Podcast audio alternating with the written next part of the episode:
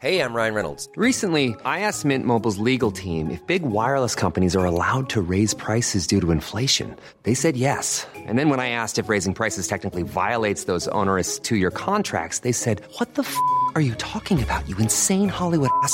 So to recap, we're cutting the price of Mint Unlimited from $30 a month to just $15 a month. Give it a try at mintmobile.com slash switch. $45 upfront for three months plus taxes and fees. Promo rate for new customers for limited time. Unlimited more than 40 gigabytes per month. Slows. Full terms at mintmobile.com.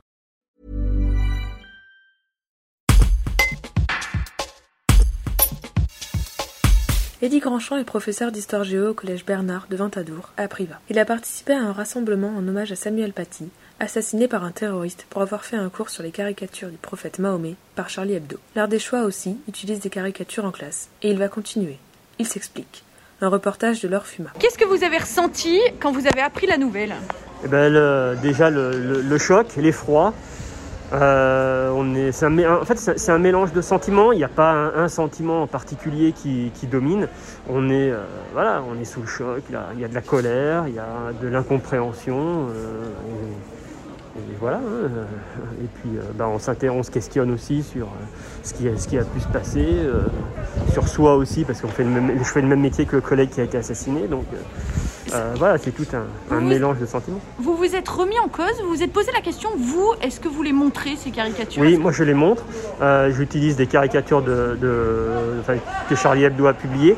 Euh, en général, je les montre euh, des caricatures des euh, euh, sur les musulmans, mais aussi sur les d'autres religions, puisque Charlie Hebdo, euh, ça s'attaque en fait à, tous les intégrismes re- religieux.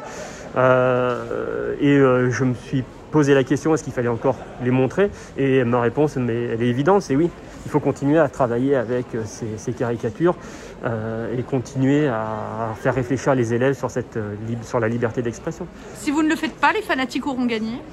Euh, si on ne le fait pas, euh, je ne sais pas si on, les, fanatiques au- au- auront, au- auront gagné, mais c'est vrai qu'on se prive d'un- d'une réflexion. On est là pour, euh, aussi pour bah, former nos élèves à devenir citoyens.